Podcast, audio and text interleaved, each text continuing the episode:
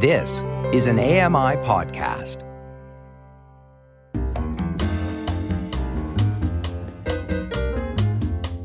Welcome to My Life in Books Authors Talking Books, presented by blind writer and broadcaster Red Szell from his home in London, England. Maggie Shipstead's third novel, Great Circle, was one of my favourite reads of 2021. Part historical fiction, part contemporary satire, it intertwines the story of a pioneering female aviator with that of the Hollywood actress chosen to play her in a modern day biopic. The novel's broad canvas stretches across many decades and several continents, and is vibrant with barnstormers, bootleggers, and the bold ambition of both its female protagonists to explore new horizons. Before Maggie Shipstead joins me from her home in Los Angeles, here's a clip of Great Circle, narrated by Cassandra Campbell. I was born to be a wanderer. I was shaped to the earth like a seabird to a wave. Some birds fly until they die. I have made a promise to myself. My last descent won't be the tumbling, helpless kind, but a sharp gannet plunge. A dive with intent, aimed at something deep in the sea. I'm about to depart. I will try to pull the circle up from below, bringing the end to meet the beginning. I wish the line were a smooth meridian, a perfect taut hoop, but our course was distorted by necessity. The indifferent distribution of islands and airfields, the plane's need for fuel. I don't regret anything, but I will if I let myself. I can think only about the plane, the wind, and the shore, so far away, where land begins again. The weather is improving. We've fixed the leak as best we can. I will go soon. I hate the never ending day. The sun circles me like a vulture. I want a respite of stars. Circles are wondrous because they are endless. Anything endless is wondrous. But endlessness is torture, too. I knew the horizon could never be caught, but still chased it. What I have done is foolish. I had no choice but to do it. It isn't how I thought it would be, now that the circle is almost closed. The beginning and end held apart by one last fearsome piece of water. I thought I would believe I'd seen the world, but there is too much of the world and too little of life. I thought I would believe I'd completed something, but now I doubt anything can be completed. I thought I would not be afraid. I thought I would become more than I am. But instead, I know I am less than I thought. No one should ever read this. My life is my one possession. And yet, and yet, and yet. Maggie Shipstead, welcome to My Life in Books. Thank you. Great to be here. We've just heard a clip from the beginning of Great Circle which is taken from the lost logbook of Marian Graves, a pioneering female aviator. Can you introduce her a little bit more to us? Yeah, so Marian Graves is effectively orphaned as a child along with her twin brother Jamie um, in a, a maritime disaster, the sinking of an ocean liner that their father is the captain of. Um, and she's raised, they're raised by their sort of dissolute artist uncle uh, in Montana in the 1910s and 20s. And then she sees a, a pair of sort of performing pilots, barnstormers, um, in 1927 and just has this epiphany that she has to fly. And so her life becomes about finding ways to fly and preserving her freedom to fly. So yeah, she flies in Alaska in the 30s. She flies in the UK during Second World War, and then in 1950 she vanishes while trying to fly around the world north south over the poles. And we know from the very beginning that she has disappeared. And so Great Circle sets out very much to plot her course from, well, before her birth to after her death and the influence that her story has had on others. Yeah, it's um I was interested from the beginning of sort of what does it mean to have disappeared, you know, when when you're sort of presumably dead, but nobody knows for sure. Um, obviously Amelia Earhart was a bit of an inspiration for that because I think in all likelihood she did crash into the ocean and drown, but it's become this whole, you know, source of mystery and lore of what really happened, um, just because we never had any sort of visual evidence. And in her journal, she says, What I have done is foolish. But there is that sense that she has been driven throughout her life to to explore, to try and rise above the very mundane life that she otherwise would have had as a woman in Montana in the 1920s and 30s. Yeah, and part of what I was thinking about sort of all along, or or sort of maybe came to understand as I was writing, is especially in that era to lead an unorthodox life wasn't just one decision. You know, you don't wake up one day and go, I'm not going to be a wife and mother. I'm going to do something different. And and for women, the opportunities were so limited that that finding the means to lead a different sort of life was very difficult. And and so for Marian, it became having to make that decision over and over and over again at a at a very real cost. And then, yeah, I think with these, with people who really have that exploration drive, it, it can be difficult in some ways to to understand them and, and what motivates them. And so my agent and I, when I was drafting the book after she read the first draft, her big question was like, why? Why would she do this? Why would she do undertake this flight? It's so dangerous. It's not really doing anything. And so that was something I had to had to consider too.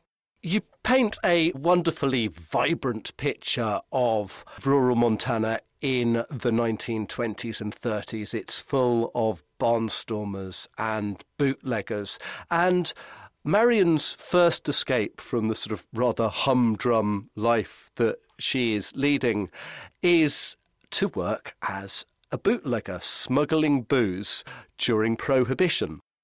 Right. Yeah. When she's sort of looking for ways she can fund this this need she has to fly, you know, again, the the opportunities are are limited, but then once you get sort of on the other side of the law, maybe there are a few more opportunities. People willing to overlook the fact that she's a girl, and so she initially is um, driving a, a delivery van for a like a moonshiner, a local baker who also makes liquor. Um, and through that, she comes to the attention of a sort of kingpin bootlegger who has seen the potential for uh, bringing liquor in from Canada by air, which in uh, my research, you know, in Montana, every possible means for bringing in alcohol from Canada was exploited. People brought it in by canoe, they brought it in on foot, by train, by air, by car, of course. So that was just sort of a colorful time in history and and as you know many criminals found opportunities during it so did uh, marian as well and through her activities, she meets Barclay McQueen, who's the kingpin bootlegger in Montana. And uh, he well, he, he falls for her, but also he is unable to see her as anything other than another commodity to be owned. Yeah, he's really captivated by exactly this sort of independent spirit that she has and he doesn't understand that by getting what he wants from her which is you know essentially to marry her he will sort of be crushing that spirit. And so marian sort of has entered into this this devil's bargain with him. And um, i was doing a book event and someone was like well why couldn't they just have worked it out? Which ignores you know some of the darker parts of the story. Um, but i think you know there are two people with just incompatible goals whose destinies are intertwined and in some ways just what they want from each other um, those two things are going to cause their relationship to be destroyed no matter what there's a wonderful line in the book marriage is defeat dressed up as victory and Barclay McQueen wants to marry her and, and ensnare her in his life. And the, the counterpoint to this is the freedom she finds flying over the mountains and to Canada, which is painted as a wonderfully open and multicultural society in comparison to 1920s and 30s America. I think probably any city would have felt that way in comparison to Missoula at the time. Although it was an interesting era in Missoula as well because there are lots of um, you know railway workers had settled there, and and so it was less, and there was still um, you know Native American presence there more than there is now, and um, uh, but then, yeah, Vancouver or Seattle is kind of the other city featured in the book would have just been exponentially different.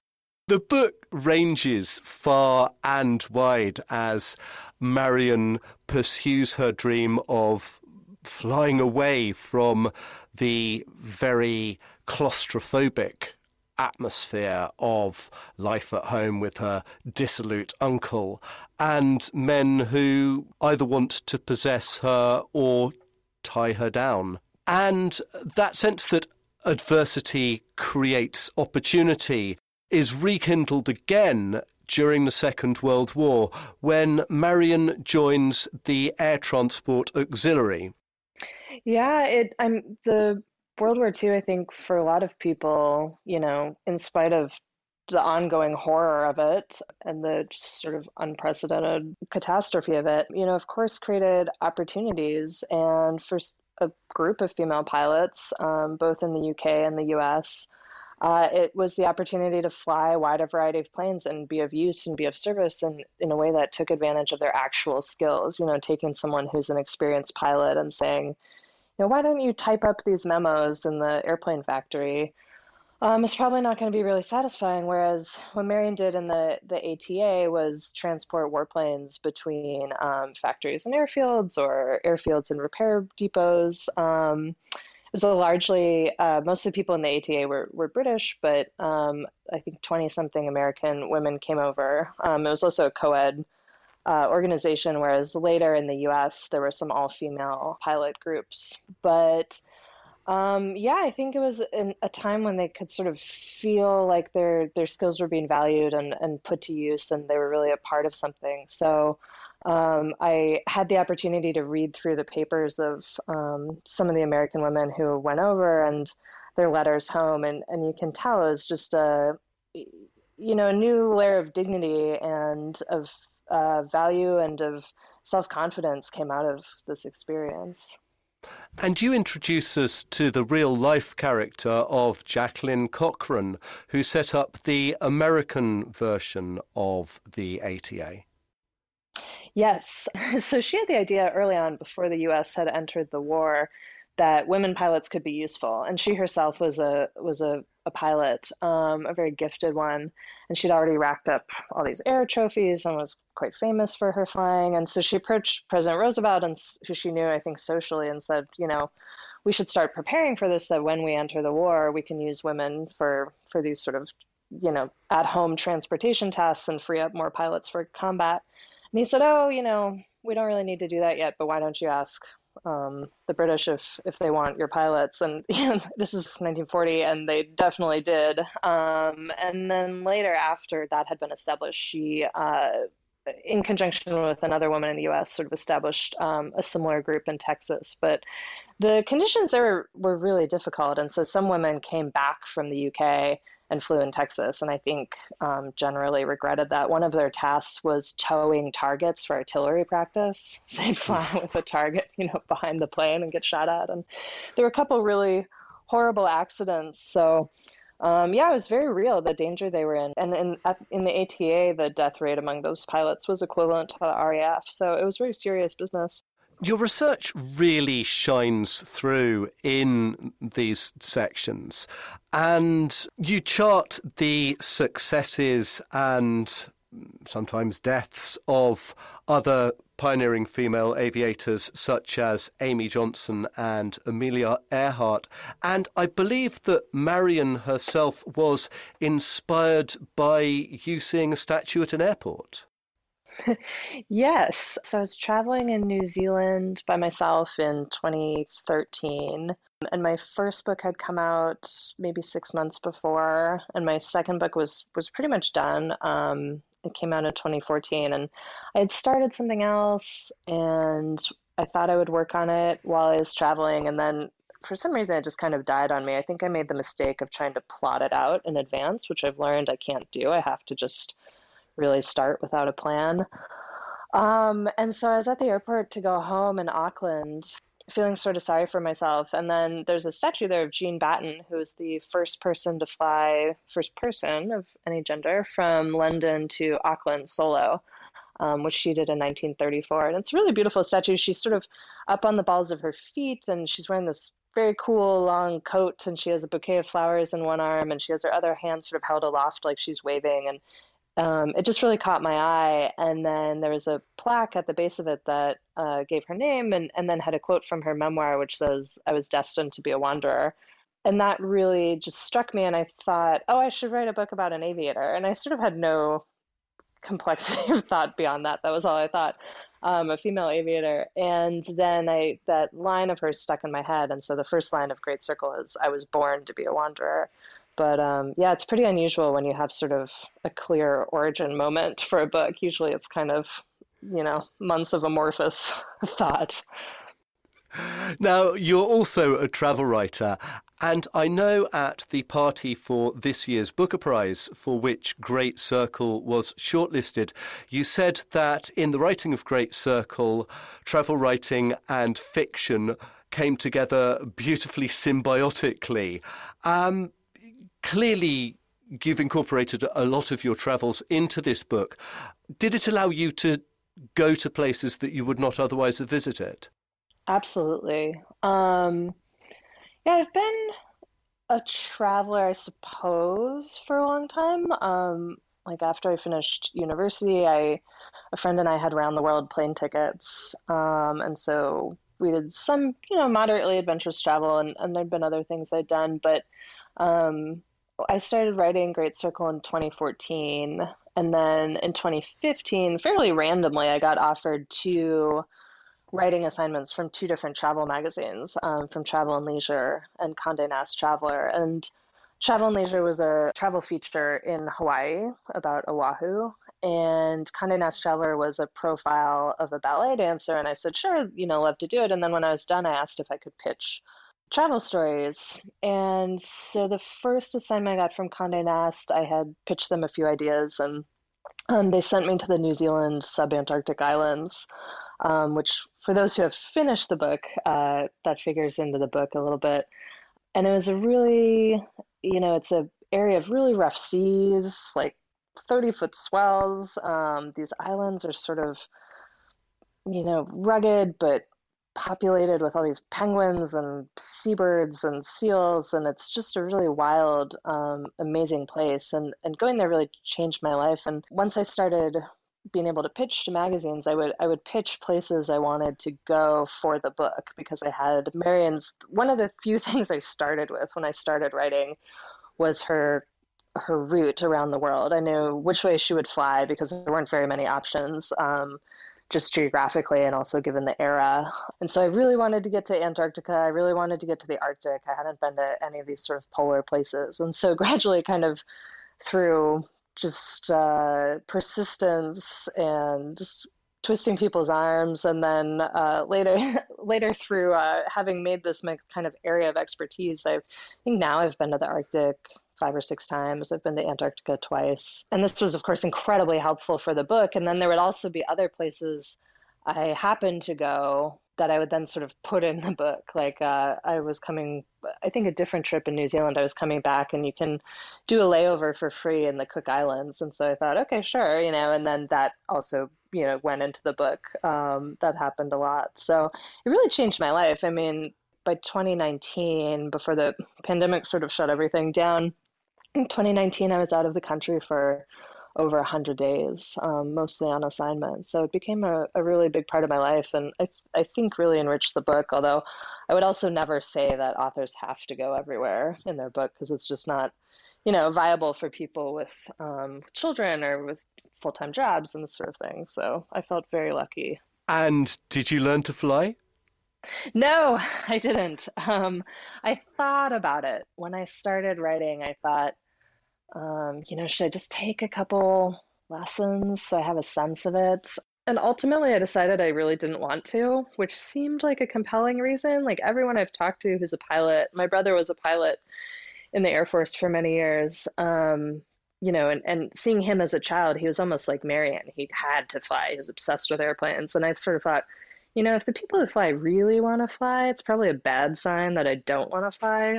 Um, I don't have great spatial relations, and it is so three dimensional, and a lot of it's counterintuitive.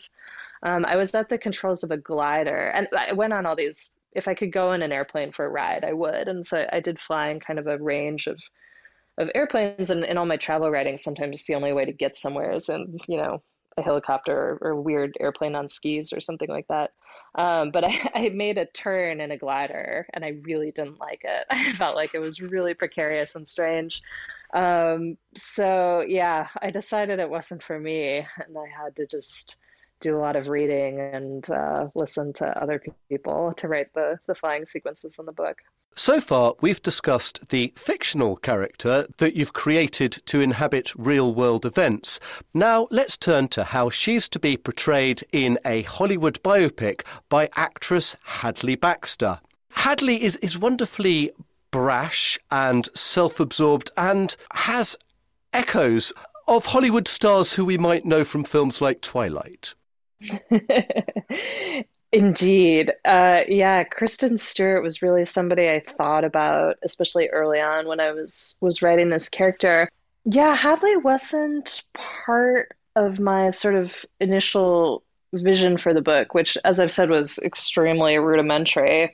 Um, and I think I'd been working for about a month, maybe six weeks. And I'd started at the beginning before Marian's even born. So it's this ship launch in Glasgow. And then one day I sat down at my desk and I wrote a first person section where this movie star is leaving a nightclub and very publicly cheating on her movie star co star boyfriend. And it had no sort of obvious connection to this other thing I was writing with the pilot and the ocean liner. Um, but I just really felt like it was the missing piece somehow. And it felt like such a relief to be able to write a little bit more fluently in this this first person modern voice as opposed to having to stop and, and look things up every two sentences, which I had to do in some parts of Marian's sections. And so I sort of thought, you know, how do I connect this voice that I like working in and that I think would create a nice tonal variety and give the book a different sort of complexity? And so I sort hit on the idea that Hadley would be playing Marian in a movie about her life. And then as I worked on it over time, you know, it came to mean something else to me. I, I think it became this lens on on storytelling and Hadley understands that she's trying to make sense of Marian's life and to turn it into a commercial product that's a, a fairly neat narrative using very scattered clues. And the reader can see, the reader has a really intimate look at Marian's life. And so they can see how far off what the information that Hadley has, you know, is from the reality of Marian's life. And and Marian had left behind a logbook in Antarctica before she disappeared. And so that logbook was published as a book. And then that book inspired a sort of bad novel. And then this movie is based on the kind of bad novel. And so it's this game of telephone. And so for me, this became a, a way to get at just how much is lost when someone dies. You know, we take our entire inner life with us. And just about the effort of, of telling a story and how so much of that ends up being about the person doing the telling as opposed to the person who's being, you know, the subject of the story. And there are parallels between Hadley's life and Marian's life. They're both effectively orphans from a very early age. And actually, Hadley has read that biography and logbook of Marian's when she was a child and found great solace in it. Yeah, Hadley, this came in sort of later in my drafting. Um, when I was writing, I really wrote pretty much straight through Marian's life. And what was in the first draft is more or less what's in the published book, although it got you know, massaged and it definitely got trimmed down and I had to sort of rearrange a couple plot points. But Hadley's was by far the more sort of dynamic part of the book as I was revising. And this was one thing I did a couple drafts in was was sort of line up their biographies a little bit. Uh, yeah, as you said, they're both raised by their uncles, and Hadley had been sort of dropped off at the library by her uncle's girlfriend as a child and stumbled upon Marian's book. And so to her, she's you know, Hadley is not a bad person, but she's definitely a self absorbed person and someone who thinks the universe is sending her messages. So, in order to sort of, you know, feasibly pique Hadley's interest in this long ago pilot, I, I had to give her things that she would look at and think, you know, maybe there's something in this for me. Like maybe, you know, she looks at Marian's life almost like it's tarot cards or astrology or something. Mm-hmm. Like there's a message in there for her, which there sort of might or might not be. And they are both manipulated by wealthy men as well, which shows that in a hundred years things haven't really changed that much for women in as much as men have expectations of what they should and shouldn't be allowed to do, even if men don't behave in the same way. yeah, it's tricky. I mean, of course, Hadley being a wildly wealthy movie star in her 20s in i think i set her sections in 2014 you know she has so many more material opportunities and just simple basic things like being able to have her own finances and own property and um, you know as opposed to even when marian was born i believe vote.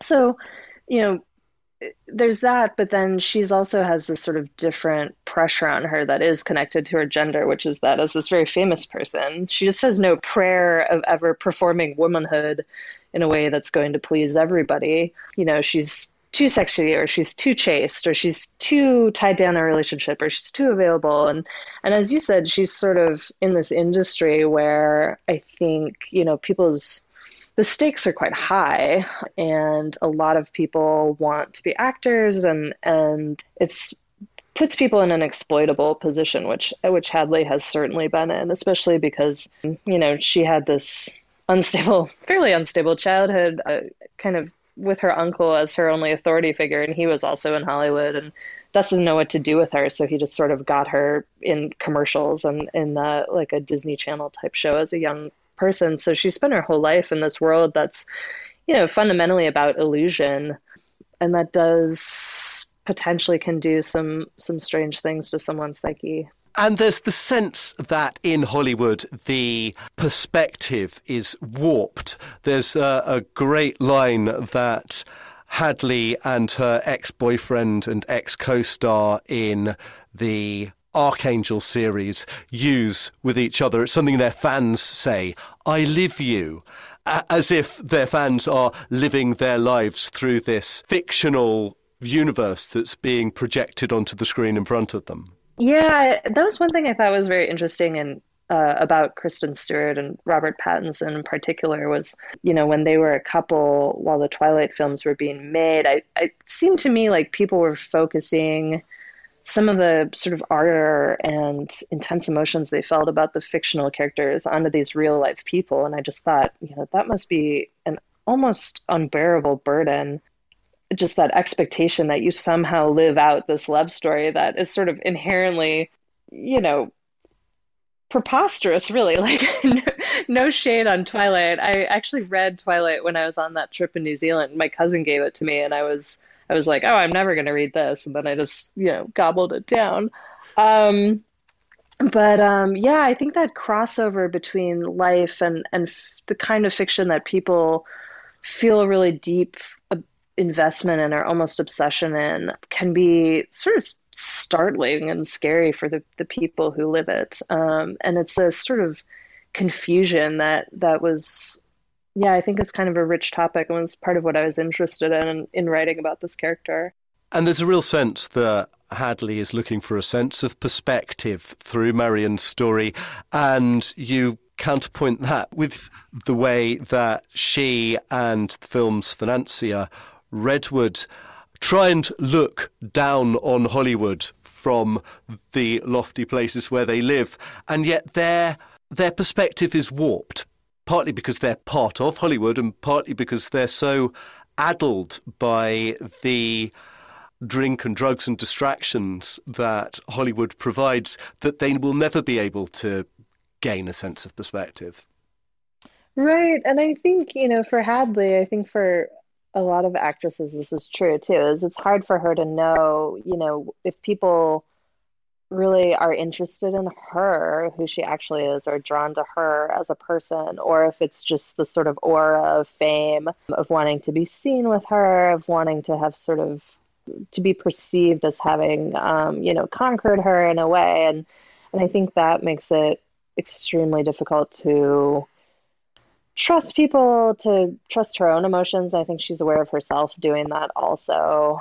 But then there's also tremendous opportunity for sort of romantic entanglements when you're I think she's 23 or 24, something like that, maybe a little older, and, and extremely beautiful and famous, and, and encountering all these people who are, are sort of desirous of her for various reasons. Um, I think it's a really confusing way to live, and, and she's sort of grappling with these really big questions of like, how do I live my life? And I think what her sort of central question that she might not have fully articulated to herself is, is this how I want to live my life? You know, do I want to keep yeah. doing this with the awareness that for most actresses, you know, there's a shelf life. And I, I think that a career sort of waning and fizzling is extremely painful for a lot of people and and not everyone kind of finds that transition into a more sort of civilian life. You know, not everyone's Meryl Streep and gets to keep acting into their, you know, 60s and 70s, and um, not everyone kind of is grounded enough to just go buy a goat farm or whatever. So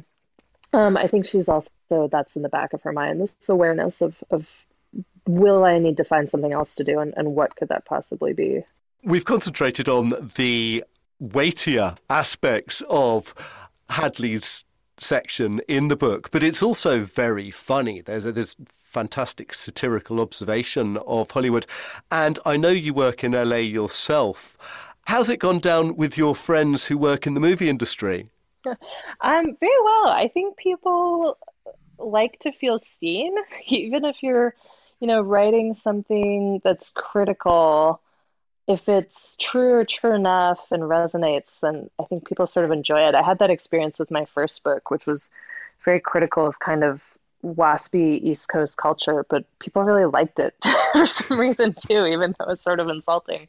Um, yeah, everyone. I mean, it, in Hollywood, of course, you know, is full of people who just go to work every day, nothing crazy happens. They type away on their computer, they have their colleagues, um, you know, just sort of mundane workaday stuff. And then it's also full of all this crazy behavior. So, I mean, I think uh, most people who work in Hollywood also appreciate a good narrative and a little bit of style. So, I would say it's been um, positively received. And it was interesting when um, uh, it's been optioned for a, a, limited series for TV, which does that mean it will be a limited series? I don't know. But a production company optioned it. And so in our, our conversations with producers, it was also sort of gratifying. Um, a couple of them had worked on these big teen movies. Like I, the the guy who optioned it had worked on Twilight, and I talked to somebody who'd worked on The Hunger Games, and and it's it felt um, it felt right to them. So that was really nice to hear.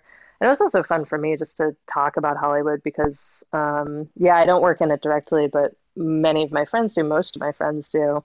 Um, and so it is kind of LA is a one industry town in this way. Everyone's always talking about um, film and TV. Maggie, in your Booker speech, you said that this was primarily a book about scale. Can you expand on that? Absolutely. Yeah, one thing I was thinking of from the beginning with this book was this question of how do you sort of assess your place in the world in terms of the sort of immensity that we're surrounded by and and you know this idea that a human life is really really tiny and really really brief but also really, really huge and really, really long. And how do you measure your life against the scale of the planet? And how do you measure your life against all the other lives being led? And, and not that it's necessary to do these particular measurements, but you know, if, if you're somebody who's kind of captivated by these questions, you know, how do you express that? And and for Marian, she kind of she wants to sort of get a handle on on this planet we're living in and in 1950, when she sets out to do her flight, part of the reason I, I chose to have her do a, a circle around the world over the North and South Poles was that it hadn't been done. I don't think it was done until the 60s at some point. And in 1950, it would have been mm, not impossible, but really unlikely. And the big problem was Antarctica because you would have to fly from South Africa to New Zealand. You would need to refuel twice in Antarctica. And at that point, there were no permanent bases. So I had to sort of come up with a solution. Um, but, you know, one of my questions for Marian was you know, she doesn't finish the circle, but if she had, what would that even mean to her? You know, she would have gone to all this work in order to deliver herself back to where she started. And would she have gotten from that what she wanted? You know, can you have a sense of, of the planet? And I mean, I've traveled quite a lot and I think you can, but it's always piecemeal, you know. And in Marian's flight too, she acknowledges that she's only seeing, you know, one tiny tract of of the planet as she makes this flight all the way around it. You're still you can't sort of carpet the whole thing, and it, it's so impossible to, in some ways, internalize the scale just of our planet, which of course is a tiny, tiny, tiny part of the universe, and that sense of awe and of something just being sort of beyond your grasp um, was a feeling I, I, was really interested in, in pursuing and, and trying to bring into the book and the sort of impossibility of, of really understanding it. There's a line in the book where you say that art is distortion, like a lens through which to focus on the enormity of reality. And, and that's very much what drives Marian's twin brother, Jamie, in his pursuit of painting. He is trying to create a, a sense of perspective which encompasses everything that he can see around him into a canvas which is necessarily flat and, and held within a frame.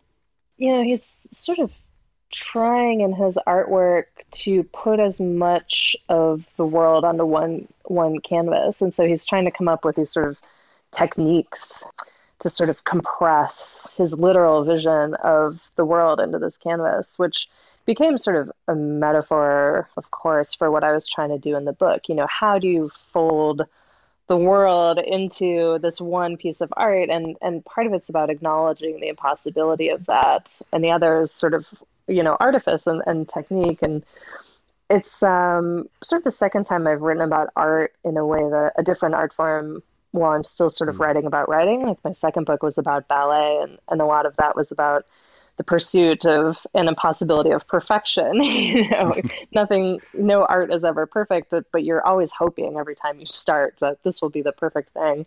Um, and so, yeah, with Jamie, Jamie's art, I was sort of, in some ways, purposely drawing attention to what I was trying to do. And there are these sections in the book, the incomplete histories, which will sort of run through a lot of time, like the one about Missoula starts during the Ice Age and then runs forward. And so I was trying to use those to sort of gesture at the hugeness that's surrounding this book and really locate the book mm-hmm. in a larger reality. I think, you know, in the edits for this book, especially because the initial draft was extremely long, it was like another 25%. This book, this book's already quite long. It was 980 manuscript pages originally. I cut more than 200 of those. Yeah, so in in these conversations around editing this book down from its initial 980 pages to its slender 750 manuscript pages and 600 bound pages, my editor floated, well, could we cut Hadley, you know, or could we cut these incomplete histories and just make it this really straightforward kind of, as I say, like loaf of historical fiction. And I was always really opposed to that because I just wanted that complexity. It seemed like the I don't think a lot about theme while I'm writing, but in editing, you do think about theme a bit. And I felt like the theme of the book was being reflected in the structure of the book. And I really wanted to keep that structure. And it also reinforces the point that we are the product of our past and what we do during our life can also shape the future, which I suppose is why you go back to years before Marian's conception. We have to understand the history of her mother to understand why Marian becomes effectively an orphan.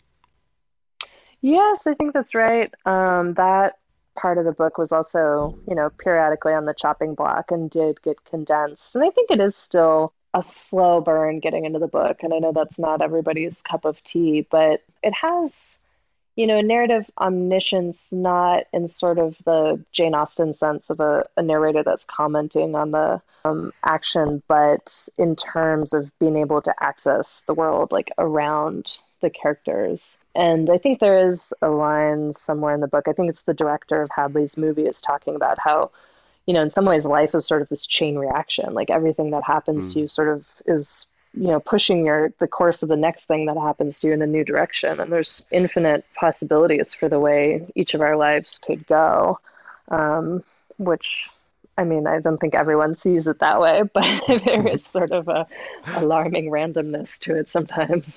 Now, the book has been brought fantastically to life as an audiobook by two wonderful narrators, Cassandra Campbell, who reads Marian Graves's part, and Alex McKenna, who has a lovely, vibrant 21st century Hadley voice. Did you have anything to do with their selection as narrators? I did, yeah. It's a really interesting process. I haven't listened to the whole audiobook, um, partly because I had to read the book so many times that I was deeply sick of it. And also because my publisher never sent me like a link or a file, so I haven't bought it. Um, but um, yeah, so the the producer of the audiobook gets in touch, and then we started talking about sort of the vocal qualities. I thought were important for each of the characters. And, and so she sent some ideas of, of narrators or actresses she really likes and has worked with.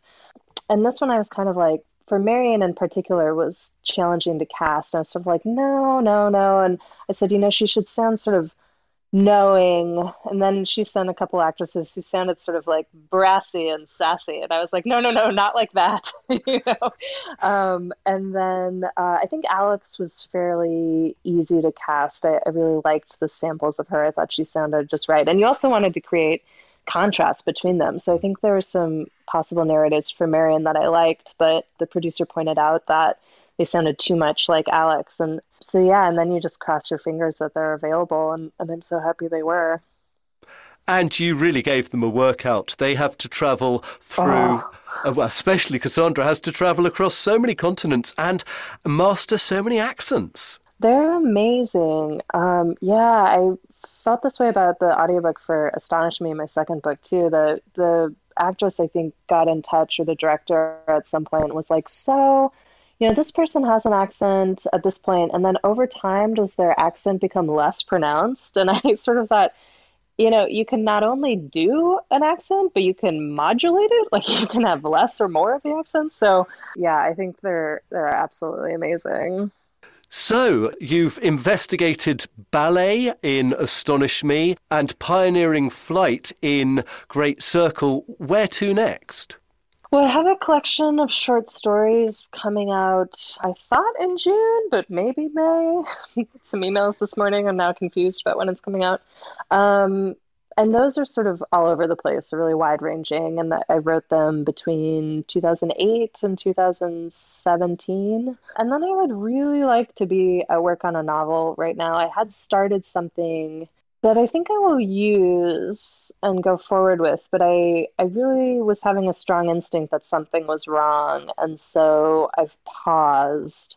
Um, and I think some of it was just in some ways dealing with, you know, I've been promoting this book pretty heavily for almost eight months. And it's taxing in a in a way and there are things you sort of start to understand how people perceive your work, and that's very distracting when you're trying to create new work.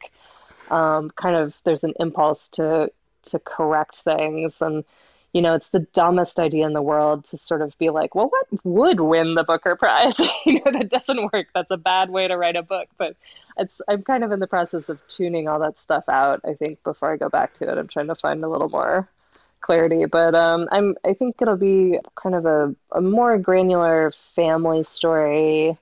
I do not plan to include a historical element. give myself a break from the research, um, and possibly about sort of maybe a business fraud. I'm not sure. Maggie, so far we've talked about your books. Now it's your opportunity to tell us about some of the books that have inspired you in your life with the books of your life. I should imagine that you are an avid reader. Yes, um, although this year has not been a great reading year. I always keep a list on my phone. 2020, I read, you know, 60 something books, which probably isn't that many for someone in the books industry. And then this year I'm lagging far behind. So, yeah, I feel a little ashamed.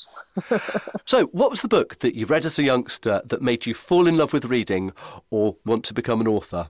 So I remember when I was maybe six, um, and so just starting to read for myself. My mom read aloud to me a children's novel called All of a Kind Family. It was published in 1951, and I think we have the original edition. It had sort of a canvas cover. I think it had belonged to my mom's mother and my mom as a child.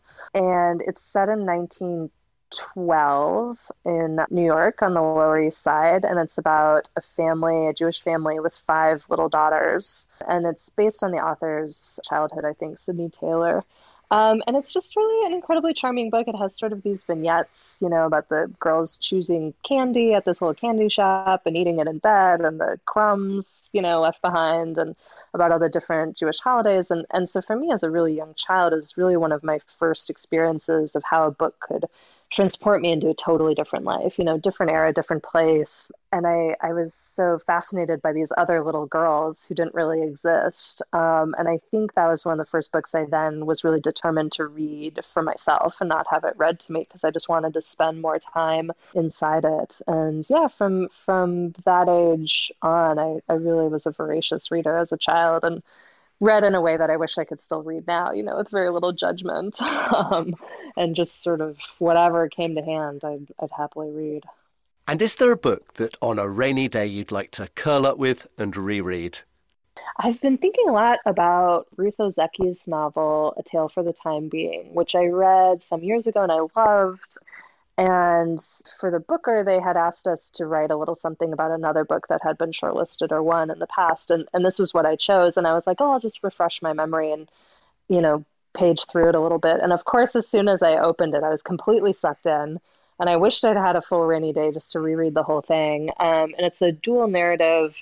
This woman who's named Ruth, like the author who's a writer in the Pacific Northwest, finds a sort of Ziploc freezer bag on the beach, and it has the diary of a Japanese teenager in it, and also a watch that belonged to a kamikaze pilot, and some letters. And there's sort of these elements of magical realism to it, and and the the narrative then alternates also with that girl's diary entries, and then with other things as well. So it's a multifaceted narrative. I, I found it really thrilling. It sort of introduces ideas of sort of you know the multiverse and different possible destinies but i, I thought it was handled so beautifully. And, and like i said as soon as i opened it i was completely sucked back in.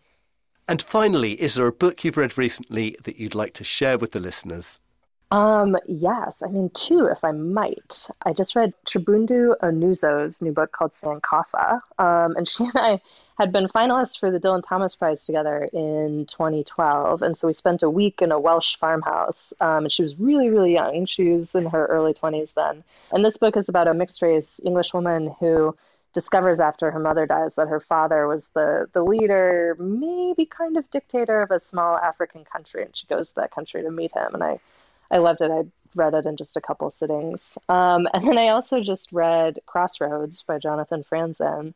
I've never liked Jonathan Franzen. I did not like the corrections. I don't like his essays. I've had such a, you know, reaction to him. And then I thought this book was amazing. Um, just the depth of thought, the degree of empathy to which he gets in his characters, just the incredible realization of other lives. I was just, you know, really awestruck by it and have to tip my hat to Jonathan Franzen after all this time. Well, Maggie Shipstead, thank you so much for sharing your joy of reading with me and the listeners today. And I'll look forward to welcoming you back onto the show in years to come. I love that, Red. That's it for this episode of My Life in Books. Thanks again to my guest, Maggie Shipstead, and the show's producer, Sean Priest. He and I are already working on the next episode, so don't forget to join us, same time, same place, to listen to another top author talking books. Meanwhile, if you'd like to drop us a line or leaf through our back catalogue, here's how. Keep in touch with Red by emailing feedback at ami.ca or leave a voicemail on 844 971 1999 and share your favorite reads. And don't forget, you can listen again to this episode and every episode of this program by visiting ami.ca and searching for My Life in Books, or find us in whatever podcast player or smart device you use. Catch you next time. Hello, I'm Sean Priest. Join me monthly for Sean of the Shed, where I introduce you to all the technology that can be so useful to us as blind or partially sighted people. Find Sean of the Shed wherever you find all your podcasts.